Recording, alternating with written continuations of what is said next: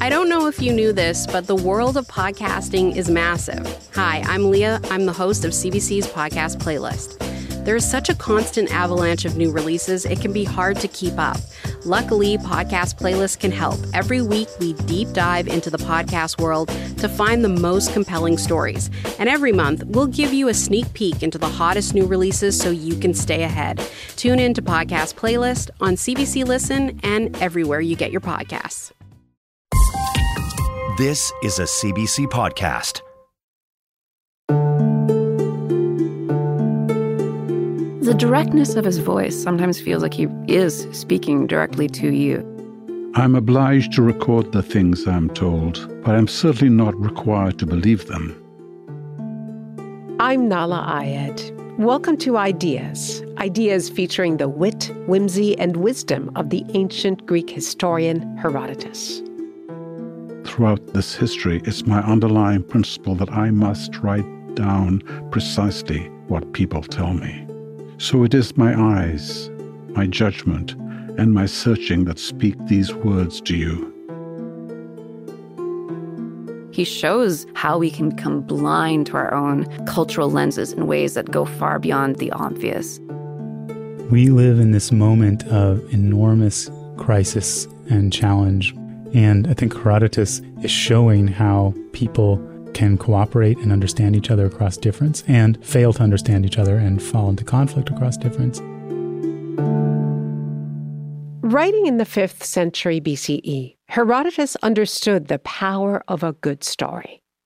His mammoth sized opus has a deceptively simple title, The History, but it's profoundly complex and teems with vivid story upon story upon story upon story. Furthest to the south of all the world is Arabia, where bushes grow frankincense, which are guarded by tiny winged snakes.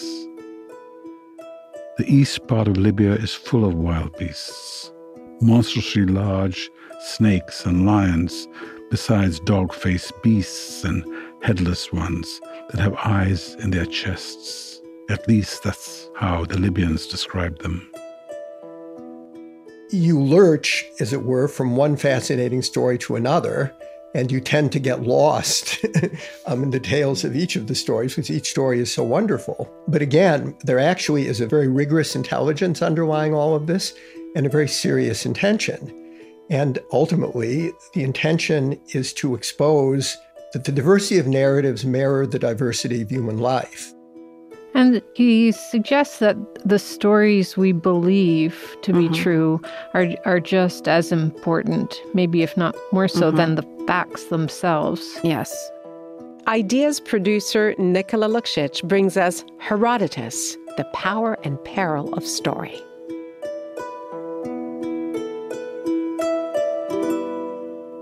And I think that's one thing that actually we really do need to attend to today. Herodotus says that even if these stories are wrong, and some of the stories he shows are clearly false, clearly fanciful, clearly self aggrandizing or paranoid or fearful, we learn something about the nature of the political world from listening to them.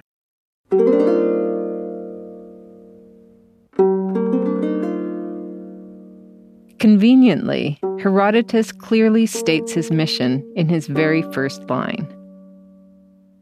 Herodotou halikarnasseos historias apodexis herde. Us mete de ganomene ex anthropon ex chrono epitelegenete. Meta erga megala te katomasta, tamen Hellenisi tade barbarisi apodextenta. I, Herodotus of Halicarnassus, am here setting forth my history. That time may not draw the color from what man has brought into being nor those great and wonderful deeds manifested by both Greeks and barbarians fail of their report. And, together with all this, the reason why they fought each other. There's a huge amount to unpack in this in this section. So I'm um, Rosalind Thomas. I'm professor of Greek history at the University of Oxford. For a start, he calls his work historiae, which is the Greek word which has given us our word history. but it doesn't yet mean history. At the point where he's writing, it means inquiry. So historiae means inquiry. And really interestingly, it doesn't just mean any old inquiry. It's a sort of word, almost technical word of art in the second half of the fifth century, which belongs to the inquiries of sort of proto science, the early medical writers, the Hippocratics, and the inquiry into nature of the second half of the fifth century BC. So, in other words, it's a rather high level, quite special word. And so, when he says histories apodexis, the display of my inquiry, he is signaling that this is modern, this is up to date, and he's doing a high level critical inquiry. His approach was unprecedented. Herodotus is the earliest surviving example of Greek literary prose, and we have no reason to think that there were any earlier ones. I'm Clifford Orwin. I'm a professor of political science at the University of Toronto, and I'm an historian of political thought. Prose, of course, had existed for much longer than poetry, but prose, as we have records of it in antiquity, was entirely utilitarian. Right? We have all these cuneiform tablets from Sumeria, which are filled with what? Commercial transactions. I so and so sold a bushel of such and such to so and so, you know, for so many dollars and cents. That's the character of most prose writing um, that comes down from remote antiquity. So this is a completely different thing. And I think this would have astonished Herodotus's readers, because Herodotus's readers would have been used to reading about accounts of great deeds embellished, you know, presented in, you know, beautiful verse. But to get this telephone book, that's an anachronism, of course, telephone book size work of prose, which deals with these highest subjects, that would have been a complete novelty for them. Before Herodotus, the great epics were poetry, supposedly inspired and endorsed by the gods. And is this the first then attempt that we know of that aims to claim some objective truth? Yes, I think that's that's something of what's going on here, right? That somehow prose is the objective medium as opposed to poetry. Poetry necessarily embellishes, makes beautiful everything it touches because every line aspires to be beautiful. What prose is at first is writing something down so as not to forget it and so that others won't either. Um, we really are bringing things down to earth. We're bringing things down to a merely human level. Both of these emphasize that this is a work of unassisted human reason, which as such aims not at the beautiful, but at the accurate or true. That time may not draw the color from what man has brought into being, nor those great and wonderful deeds manifested by both Greeks and barbarians fail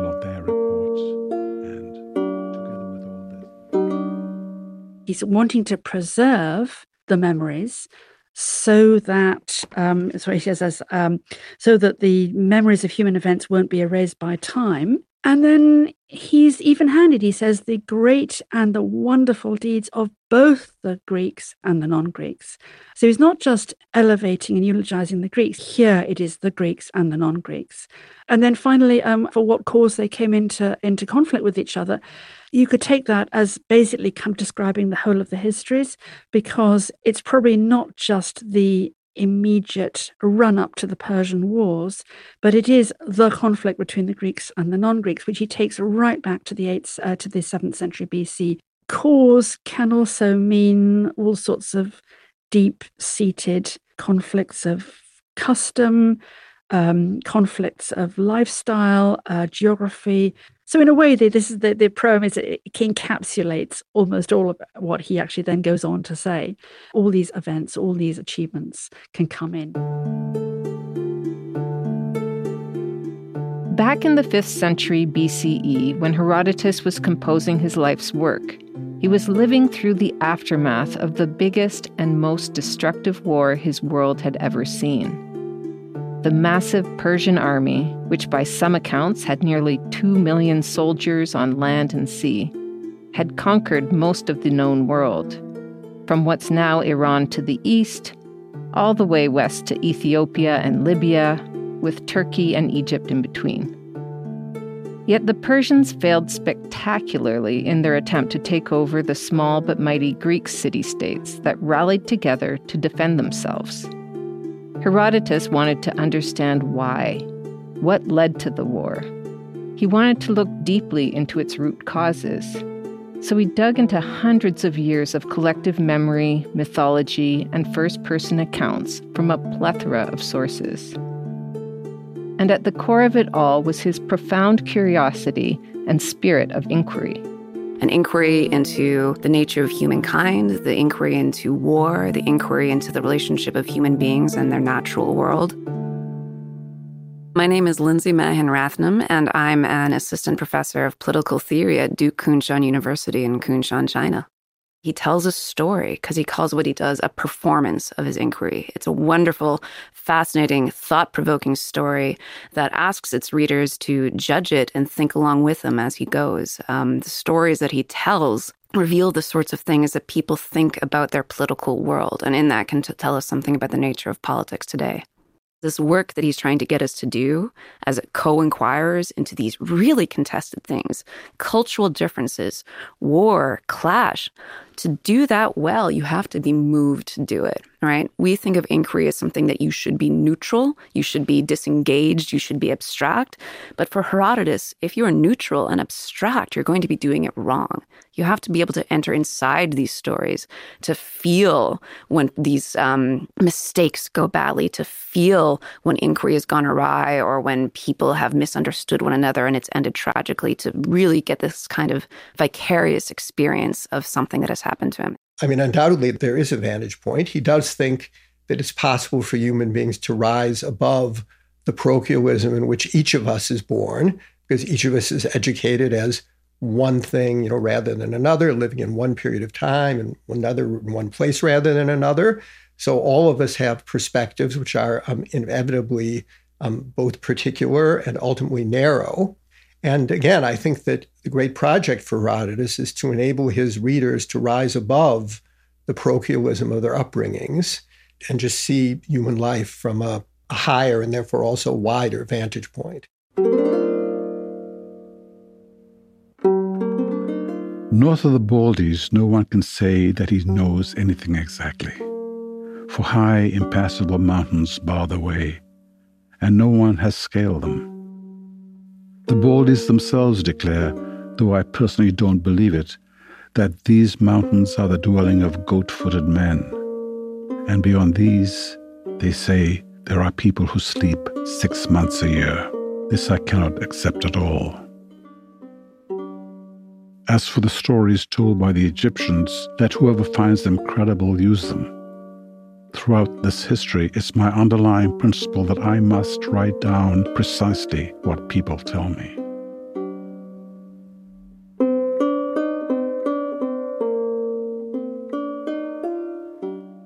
Herodotus is willing to acknowledge the limits of his knowledge.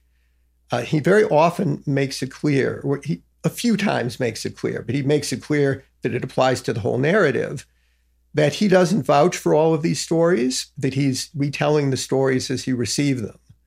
Um, and so, in a way, we're getting his synthesis of the versions that each culture, as we would say, gives of itself. But he does also practice what the Greeks call autopsis, viewing something oneself. So he, for instance, has viewed the great monuments of Egypt himself and gives an account of them. He's viewed various what we would call natural phenomena himself, right, and gives gives firsthand accounts of them. So it's a mixture of the firsthand for which Herodotus accepts full responsibility, and second or third hand or fourth hand accounts, accounts of events you know, lost in the mists of time, for which, in a way, the reader is called upon to decide as to the plausibility or lack of plausibility of the account in question. One of the very first stories he tells is the story of Arion.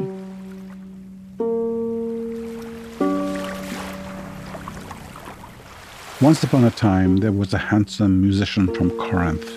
His name was Arion. He could play the lyre more beautifully than anyone else in the world. So, this is one of those stories that Herodotus tells, but As he says at one point, I'm bound to tell what is said. I'm not at all required to believe it. And this goes to my whole history. So he doesn't tell us to absolutely believe this story, but it's a story that people believe. He says the Corinthians believe it and the people from the Isle of Lesbos believe it. And so the story of Arion is a great story because it is so unbelievable. He was seized with a longing to sail to Italy and Sicily. And since he trusted no one more than the Corinthians, he hired a boat of Corinthians. He was uh, seized with a longing to sail, right? Seized with an arrow is another phrase that recurs in the histories. And he goes and makes a lot of money, and then he's homesick. He wants to go home. So he hires these people from his own island um, and thinks he can trust them more because they're from his own island. But these people, once they're out at sea, realize that this guy had a lot of money. When they were out to sea, those Corinthians plotted to throw Arion overboard and take his money. And so they decided that they were going to steal it from him and drown him while they were sailing. And he heard of this plot um, and begged for his life and said, Well, if you're not going to spare me, uh, allow me to play one more song um, before I uh, you know, fall, go to my death uh, in the, the ocean. My name is Joel Alden Schlosser. I'm the chair and associate professor of political science at Bryn Mawr College. He promised that as soon as his song ended, he would kill himself. And so he put on all of his ceremonial gear um, because he was a, a, rhapsodist and would sing dithyrambs, uh, sort of religious songs. Which, let's be frank, was heavy, right? This is elaborate ritual clothing. And stood on the prow of the boat and uh, plucked his kithra or strummed it. I'm not sure the verb and the men enjoyed it, uh, even though they were this unsavory lot, even they were touched by the song. Arion took his lyre in his hand, and taking the stand on the deck, he went through the high, shrill song, and then cast himself into the sea.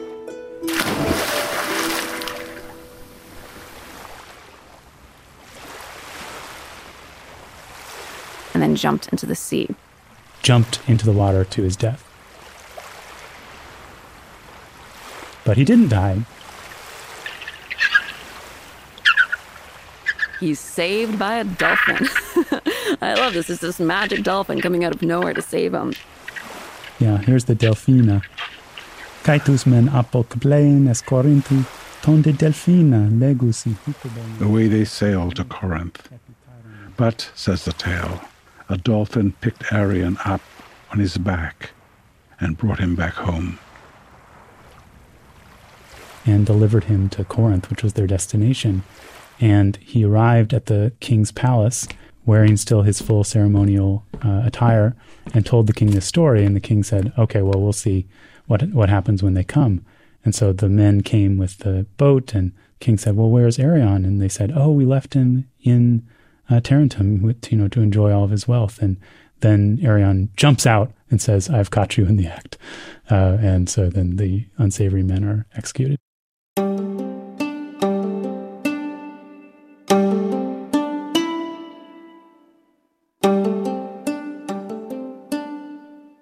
Think it's suggestive that in this moment of great peril, he was saved by his art. Like there's a suggestion that the reason the dolphin, which has connections to Delphi, the gods, came to save him after he sang his shrill tune.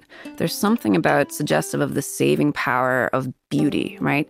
That this horrible, dire situation can somehow call forth this like miraculous response and save his life, right? So, in situations of desperation, when people can do anything, Arion is most truly himself, most truly dedicated to his art, and that saves him. But that's a fanciful fairy tale. But what else is there is look at the Corinthian pirates. Arion thought he could trust his own people, like he preferred his own people to all others, and they betrayed him. These are people who had become corrupted. They didn't believe in anything more so much that they would destroy this person even as they're doing this, their, their fellow countrymen, even as he's doing this beautiful performance. They were unable to be moved by art. There's a kind of cautionary tale about just not just assuming that your own people are the best people and not just blindly trusting that your neighbors will have your back. You can't just belie that the people that are yours are therefore the best.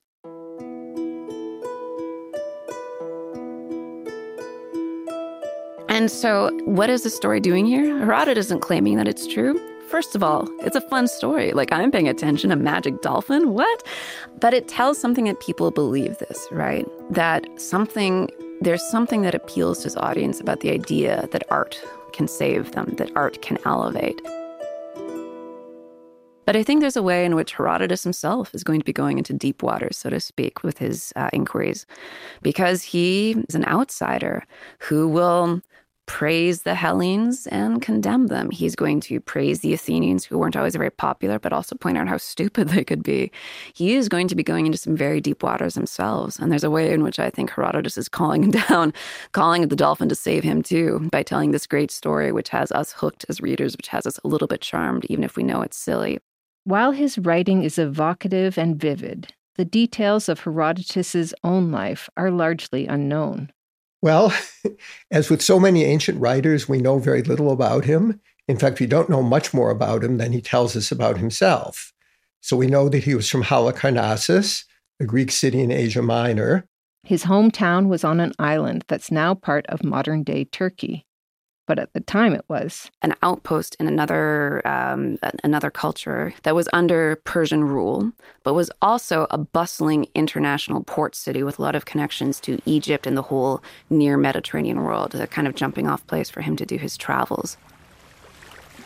We know that he was a great traveler because he tells us the places that he's visited.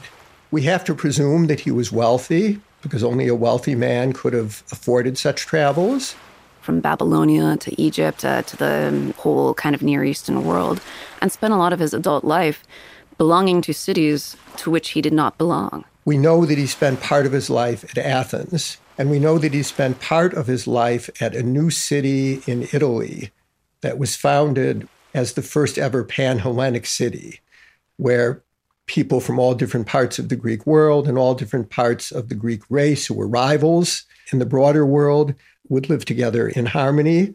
The fact that he availed himself of that opportunity, I think, tells us something about him. I think that it gave him that sense of being in the midst of history, but also a familiarity and a willingness to imagine and to sort of visit in his mind with, and then in fact, with people who are very different. So, one of the things that's so remarkable about him is his cross cultural understanding or awareness, as we would put it today, his ability to really put himself in the shoes of other people who lived radically different lives. And I think growing up in that polyglottal, liminal border space of the sort of edge of the Greek speaking world and the edge of the Persian world, on the other hand, gave him that vantage point.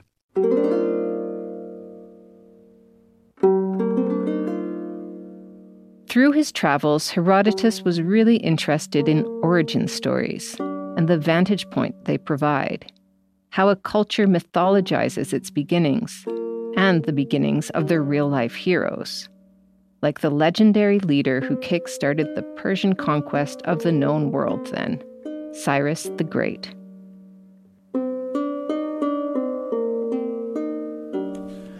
Epidesetai Dedeto etheltein heimen hologos ton kruron hostis eon ten kroiso arken hostis eon ten kroison kroisu arken katele tas asies hos hon persion metexexitoi legusi hoi me bulamai semnunti pericuron palatal eonto lege nogon Our story must now go on to inquire who this Cyrus was who took control of the empire from Croesus, and how it came about that the Persians became the leaders of all Asia.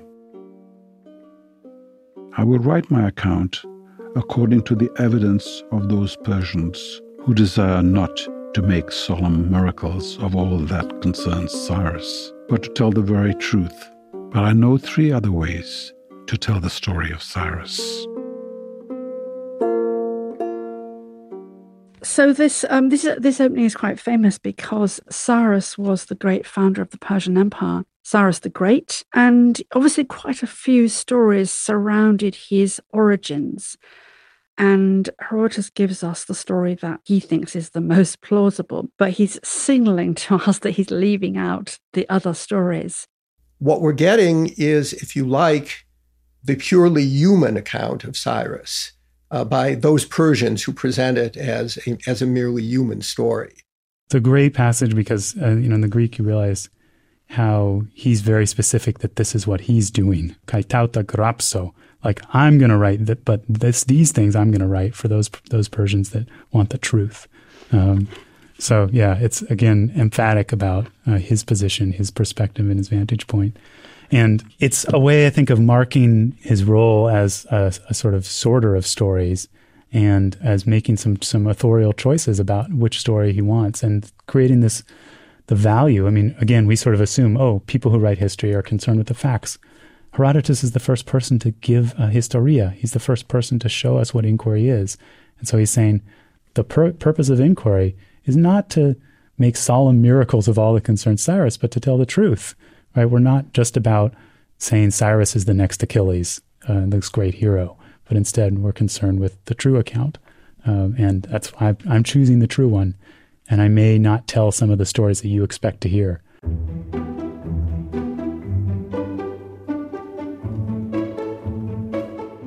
On Ideas, you're listening to Herodotus, The Power and Peril of Story.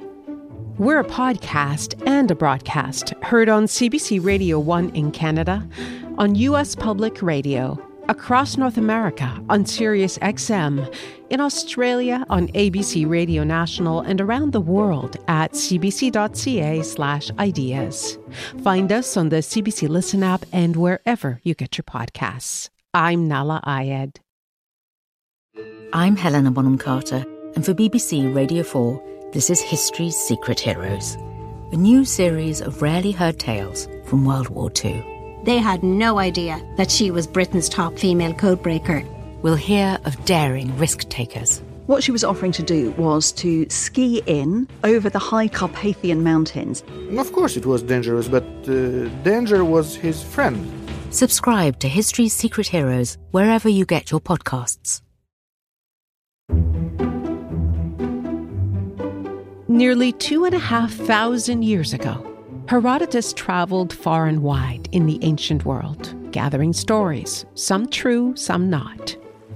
His account is famous for what seemed to be diversions stories about magical dolphins, flying snakes, giant gold digging ants. In the Indian desert, there are ants that are in bigness lesser than dogs, but larger than foxes. But his ultimate quest was to understand how different cultures understand themselves and what fundamentally leads to the flourishing of empire and causes of war. The result of his inquiry is simply called The History, and the stories he captured carry enduring insights for us today. Ideas producer Nicola Luksic. The story of Cyrus, who led the first wave of Persian conquests, comes with a good dose of spin that Herodotus had to sort through. Everyone likes a compelling origin story.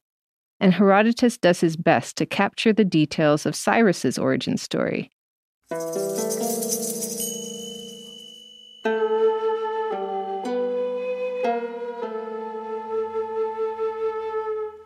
The story that he then proceeds to tell is, has some slightly unbelievable things and things that I don't know what a what a true reporter report, but he reports it because it's it's integral to the story. The story of Cyrus begins with a strange dream Cyrus's grandfather had way before Cyrus was even born. He dreamed that his daughter urinated so copiously that she filled up his city and flooded all of Asia. And not long after the king's daughter got married, the king had another really strange dream. He saw a vine growing from his daughter's genitals, covering all of Asia. As the story goes, these dreams terrified the king so much that he felt he had no choice but to make sure his grandson was killed as soon as he was born. So he hands his grandson to a trusted servant with orders to kill the baby but the servant just couldn't bring himself to do it. He wept on his way home, and when he entered his house, he told his wife, I can't possibly commit such a murder. He then hands the baby to a poor herdsman with orders to abandon Cyrus on a deserted mountainside. He tells the herdsman that someone will come to inspect the infant's body in a few days. The distressed herdsman brings baby Cyrus home, whereupon the herdsman unwrapped the child and showed him to his wife. And when she saw the child and how beautiful he was, she burst into tears and took hold of her husband's knees, imploring him not to expose the baby. But he told her he had no choice. He would be killed if he did not kill the baby. Let me propose another course we could take, she said. For I too have just given birth but to a stillborn child. Take the dead child and expose it outside, and we can raise this child as our own. And that's what they did. They leave the stillborn corpse on the mountainside to trick the king's men, and they raise Cyrus as their own. The years go by, the baby grows into a strong toddler and into an even stronger child, and shows himself to be an exemplary leader and fighter. Eventually, when Cyrus is just over 10 years old, the king finds out he's still alive. The king was thunderstruck and for a while could not say anything at all. And he's livid that his trusted servant disobeyed his orders to kill him. So he has his servant's son killed. The king cut his throat and chopped him limb by limb, and some of him he roasted, and some he stewed. Which he then served to his servant at a lavish banquet as punishment for his betrayal. Then, after much deliberation, the king decided to send young Cyrus back to his birth parents in Persia. And that's where his leadership strengths and strategic fighting skills become all the more refined. Cyrus grew into manhood and was the most stalwart of his peers, as well as the most popular. He quickly climbed the ranks. The Persians enthusiastically accepted Cyrus's offer to be their leader. Cyrus said, I appeal to you now, obey me and be free. I believe that it was by divine providence I was born, and this opportunity was meant to fall into my hands. And, as the story goes, Cyrus went on to take over his grandfather's throne. But Herodotus lets us know that there were other stories circulating about Cyrus. Herodotus wants to tell the very truth. He really wants to get to the core of what happened because Cyrus reveals a lot about the nature of power, the nature of empire, and so he wants to tell the truth. But part of that, telling the truth, is to record these other stories and to highlight them as false stories, to show how Cyrus is a master of spin, to show how Cyrus is aware of his image and knows how perception matters and how performance matters. Because it's very clear that um, Cyrus, in his massaging of his own story and his self presentation, is somebody who knows the optics of politics. And so for us, you know, that's a warning. Cyrus was astute enough to recognize that his own origin story would be all the more powerful if it had an epic component, something involving superhuman or divine intervention. He landed on one that he was raised by wild dogs. His birth parents helped spin the story. Oh, yes. So it, these are all, you know, these great mythological details. So Cyrus's adopted mother had the Persian name of Dog. His parents exploited this woman's name in order to spread the rumor that when Cyrus had been exposed in the wild, a female dog had suckled and raised him, so that their son's survival would seem more divinely miraculous to the Persians. Certainly, from this beginning, that rumor has spread far and wide.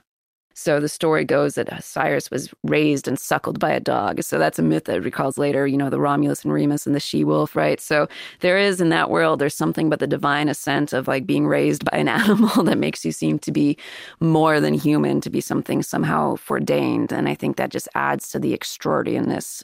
So that story uh, burnishes the extraordinariness of Cyrus for an unsuspecting audience. That Herodotus tells us that uh, Cyrus shaped this story, tells us just how good he was at manipulation. And so Herodotus is both using a good story to warn us about the power of story, I think. And that's what we get in his treatment of Cyrus. While Herodotus warns us about the power of a good story, he's careful not to pass harsh judgment on those who happen to believe unbelievable stories. I find his approach uh, in this uh, kind. You know, he doesn't call people out for being ridiculous for having believed the dog story. He dismisses it gently and he presents his version of facts. Would you describe Herodotus's approach as compassionate in any way? Yes. He looks around. He sees that all human peoples believe in some kind of divine presence in the world. And I think he thinks that this is a permanent fact of human life, that there are good reasons for it, that we all have longings that only the divine can satisfy. And also, I think Herodotus thinks that the gods are very useful. The presumed divine enforcement of justice is very useful in a world in which the human enforcement of justice is always and always will be so defective. So I think that it's not Herodotus's business to banish um, this element from human life.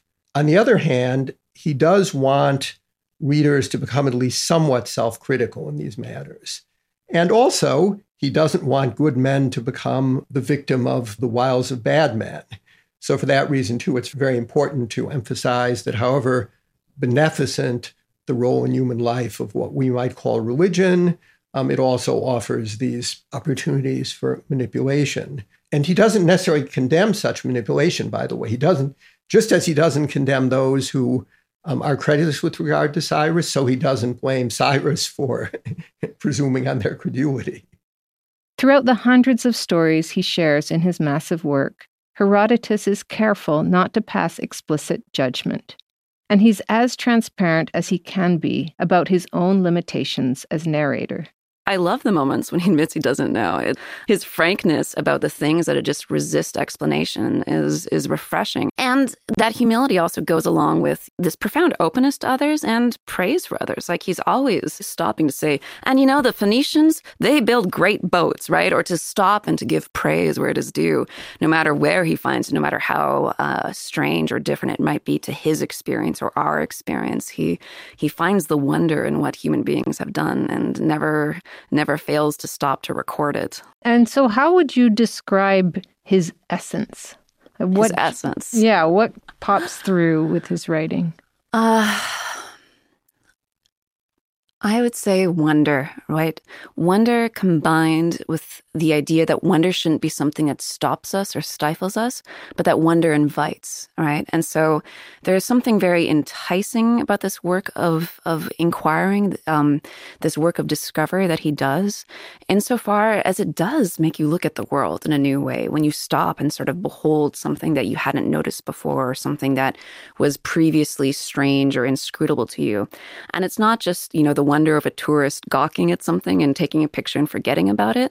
The things that he uncovers, the things that his wonder allows him to explore, deepens our sense of who we are as a species, right? What man has brought into being. Well, you can't know that unless you have some sort of understanding what human beings are and what it is that we make these things. And the things that we make for Herodotus turns out to be nomos, right? All these, um, which is a Greek word for convention, for culture, for law. We are the culture generating animal. We are the convention making animal. And to understand the relationship between what human beings are and what we have generated goes a long way into understanding what it is to be human. There's one story that many experts say likely captures Herodotus's own views of what ultimately defines the good life. And it begins with an implausible account of an encounter between two powerful men. Well, it's chronologically implausible. That is, we know that given the birth and death dates of Solon and Croesus, um, they could not have met in this way. But it's doubtful that Herodotus's readers would have had such a precise sense of the chronology of these two, you know, semi-legendary figures. Solon was famous for his wisdom and a well-respected lawmaker from Athens. And Croesus was famous for being the wealthiest man in the world and for being the first to lose his entire kingdom to the mighty Persian leader Cyrus. And yes, there's no record of the two ever being in a room together. In fact, Solon was dead by the time Croesus assumed the throne. But to Herodotus and his audience, the suspension of disbelief that these two did meet would have made complete sense. Why would Herodotus present this interaction as, as something that actually happened? Well, this is a great story. Like, this is one of the greatest stories, I think, in, in all of the histories. So you can imagine he has this one in his pocket and he's thinking, okay, where can I tell this? Like, I want to tell this early because it's going to get my reader. And I can imagine that Herodotus is sitting around the fire, you know, passing the wineskin around, and people are like, Herodotus, tell that story about Solon and Croesus. So he, I imagine too, he's told it a lot of times. And I think in terms of the histories, there are a couple of reasons to think about why he's telling it. One is that Athens is an important figure in a, in his inquiry. You can imagine he spent a lot of time in Athens. It was the most literate place in the Greek speaking world. Uh, he probably uh, was in correspondence with people who were there. So he was imagining them as readers. And, and in his time when he was writing this text, Athens was also the, the most powerful city state polis in the Mediterranean world. So Solon is the great lawgiver of Athens, and he was the sort of proud progenitor of Athens. And to show him questioning the Persian uh, wealth and power in this sort of very typical way is a way of expanding on that and contributing to that mythology and also that power. But I think that the other thing is this is this is a kind of Herodotean moment of reflection on what a good life is, which is which comes up again and again in the histories. Like, is it a good life to accumulate as much as you possibly can, or is the is the good life uh, living in community and fulfilling your duties and being recognized for those by the people who know you, and dying happily surrounded by family and friends? And that's put in stark antithetical contrast in this story of Solon and Croesus. Croesus invites Solon to visit him. Solon then hops on a boat and shows up as requested at Croesus's palace. On the third or fourth day, Croesus gave orders to his servants to give Solon a tour through the treasuries and point out all his great riches. He liked to show off his wealth to visitors, as wealthy men will do. And in return, he expected them um, to comment on how happy he was to possess all this wealth. Indeed, as he regards himself, the most blessed man in the world. Solon provides no such response. When Solon had viewed and inspected everything long enough, Croesus said to him, My Athenian guest, word of your wisdom and travels have reached us even here.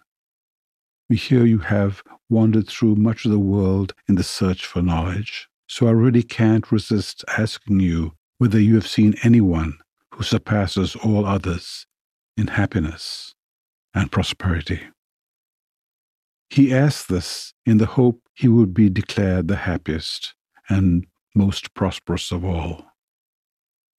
But Solon had no intention of flattering him. He spoke the plain truth. Sir, that would be Tellus, the Athenian. Croesus was aghast, dumbfounded, because Tellus was a complete nobody. But according to Solon, he had good and noble children and grandchildren surviving him. Tellus died nobly in battle defending his city and was given a public funeral with full honors. As Solon spoke at length about Tellus's happiness and prosperity, he spurred Croesus to ask further who might be the next most happy person. Solon said, Cleobis and Biton. These two were brothers and also complete unknowns. Their story is that on a festival day, they pulled their mother five miles on an ox cart to get her to the shrine. All the other women lavished high praise on the boys for showing such filial love, and then the brothers fell asleep at the sanctuary and died peacefully. This story did not sit well with Croesus. Croesus now became annoyed. Are you disparaging my own happiness as though it were nothing? Do you think me worth less than even a common man? He was able apparently to stand the fact that he wasn't mentioned as the first happiest or first most blessed, but that he wasn't mentioned even as the second most blessed But instead, these obscure backwoodsmen from this insignificant part of Greece are mentioned as the second most blessed. This really does get his goat. So this then provokes Solon to deliver this long speech on human happiness, um, which is the first great set piece in the work. It is a very powerful statement and it's a very Greek statement. So it provides us with a, a very important insight to what we might call a certain version of a distinctively Greek wisdom. Solon responded, You seem to be very wealthy, and you rule over many people, but I cannot yet tell you the answer you asked for until I learn how your life ends. You see, the man who is very wealthy is no more happy and prosperous than the man who only has enough to live on from day to day. The Greek idea of eudaimonia, of happiness not as euphoria or a good feeling or pleasantness or a sort of thing that we can achieve, but rather as something that we do and practice that is inherent in activity, which is later theorized by people like Aristotle. Herodotus is already showing us that story. He's giving us stories again and again of people who live good lives by acting with skill in their lives according to their where they find themselves in their character and who respect the norms and the culture that they live in and contribute to those in some way and that that's happiness not not Croesus, who is rich as Croesus, who has all these possessions and has achieved some measure of domination and conquest over the world, and, and not tyrants who would pursue him similarly what Solon says to Croesus, well, I mean, your wealth isn't isn't really worth very much until you've died a good death. Having lots of wealth just isn't the same thing as being fortunate and happy. So ho the person who's happy, fortunate, um, and he says, I can only declare you truly fortunate when you've died. It's necessary to consider the end. The god often offers prosperity to men, but then destroys them utterly by the roots. Anything can happen any day. Human life is entirely a matter of chance. So, this is voicing this sort of credible archaic pessimism, it's often called, where really the gods can pull you down at any moment and you have to be humble and modest in relation to the gods. Don't be arrogant. And then, in fact, what happens with Croesus is he is arrogant. He's far too arrogant. And that arrogance leads him to uh, misjudge his own power and his own wisdom, and he makes a catastrophic decision, which is to attack Cyrus the Great, the, the uh, leader of the Persians. And the divine anger comes to Croesus as we may guess, Herodotus says, because he thought himself the most fortunate of men. So his arrogance in thinking he's the most fortunate is then punished. So it is a terrific moral tale, which Herodotus makes very important by telling it at great length. So I think the length is also to make sure that the readers don't miss this, that it is very, very significant. It's right at the beginning.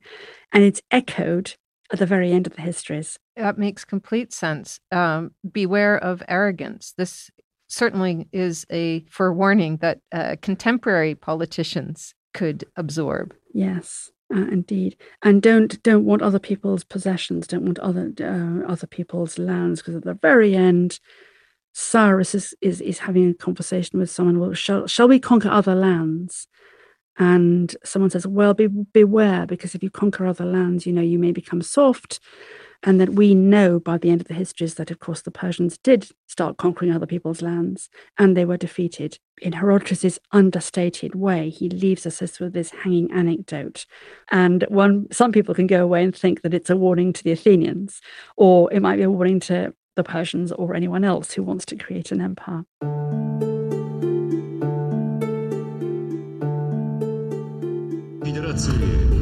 Vladimir Vladimirovich Putin. The modern Vladimir strongly argued that all Russian speakers were part of one great nation, suggesting that Ukraine was not a real country and even that the Ukrainian language was not a real language. Trump is still your president! This is a major fraud in our nation. We were getting ready to win this election Frankly, we did win this election. What words of caution do you think uh, Herodotus would have for democracies This is one of the things that Herodotus' histories does. He knows the power of a good story. He knows the way it can either elevate, but also corrupt and destroy our thinking. But he also knows that you can't just simply stop it you can't just simply correct it, right? Because we all know how, you know, conspiracy theories and um, misinformation and all these things that are generated by AI and, and the internet um, can trap people and lead them to do and believe outrageous and awful things. But we also know that you can't just tell somebody that it's false and snap them out of it, right? Debunking usually doesn't work very well, as, as anybody who's had a awkward Thanksgiving dinner conversation can attest. And so what he does in the histories, we can't do exactly ourselves, but there is something there to us. He gets where the story is coming from first. He gets the allure because you can't speak to people who are in thrall of this if you don't get where they're coming from. That doesn't mean you endorse it. That doesn't mean that you say it's okay. But when you listen to these stories and take it seriously, you can see what their motivations are. And once you know what their motivations are, once you know what longings, what desires, what need is being fulfilled, it doesn't mean that you can speak to it, right? There is something tragic. We often just cannot control other people, and the fantasy of control is something that belongs to the despot, in fact. But we can hope maybe slowly to persuade, but we only persuade if we meet people where we are, if we draw them in and listen to their story and then gently correct it. Now, some people just are lost to those stories, but you have to get that allure. You have to get that why it moves people if you have any hope of changing the narrative, so to speak. Do you think Herodotus had any kind of grand ambition to think that, you know, 2000 mm-hmm. plus years later, we might have moved beyond the kinds of stories that were evolving then? Um, I think one of the things that comes out of the histories is just how deep the temptation to violence, to war is, just how um, profoundly sometimes people want to give themselves over to something that feels very exciting but is in fact very destructive. Like there's all sorts of things that lead to war. It's not a very easy problem to solve. And i think that's why he has such a broad view you know? One of the reasons that fortune never resides in one place is that we have a tendency to destroy one another. It's not just natural events that destroy cities it's we ourselves. And so i don't think herodotus thought he could solve the problem of time that he could solve the problem of destruction of violence of, of hatred um, but I don't think he depicts all of this as inevitable. Small interventions sometimes do change things. They sometimes can correct and shift the narrative just enough, just enough that not the best, but maybe the least bad thing happens, that not the worst, but maybe something slightly better happens, that you can open a crack in these bad stories. Summoning all these different people and showing them how they can act in concert to face challenges and crises. I think there's something really hopeful about uh, Herodotus's histories in that sense. And if we could tell ourselves some of these stories about how the Athenians were able to unite with the Spartans to defend themselves against the invaders, we might have a lot more imagination about how to cooperate across difference today.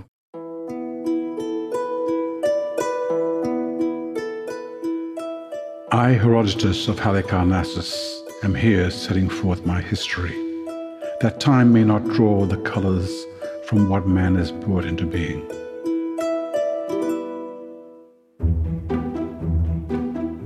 You are listening to Herodotus, The Power and Peril of Story by producer Nicola Luksic. Special thanks to all of our guests. Rosalind Thomas. Um, I'm professor of Greek history at the University of Oxford. Lindsay Mahon Rathnam, and I'm an assistant professor of political theory at Duke Kunshan University in Kunshan, China. Clifford Orwin. I'm a professor of political science at the University of Toronto, and I'm an historian of political thought. Joel Alden Schlosser. I'm the chair and associate professor of political science at Bryn Mawr College. Michael Ondaatje, writer. Yes, that last voice you heard was of the poet and novelist Michael Ondaatje. You might recall that Herodotus plays a key role in his Booker Prize winning novel, The English Patient. It was a great freedom to stumble on Herodotus when I was writing that book. There was a great vividness in it. You know, that was, you know, you were allowed to imagine anything. You know, he imagined, whether he was thing telling the truth or not. He was imagining or finding the great stories, which all writers want to find. Readings from the history were adapted from translations by David Grene and Andrea Purvis. You can find more details on our website, cbc.ca/ideas. Web producer is Lisa Ayuso. Technical production Danielle Duval and Gabby Hagorilis. Senior producer is Nicola Luksic. The executive producer of Ideas is Greg Kelly, and I'm Nahlah Ayed.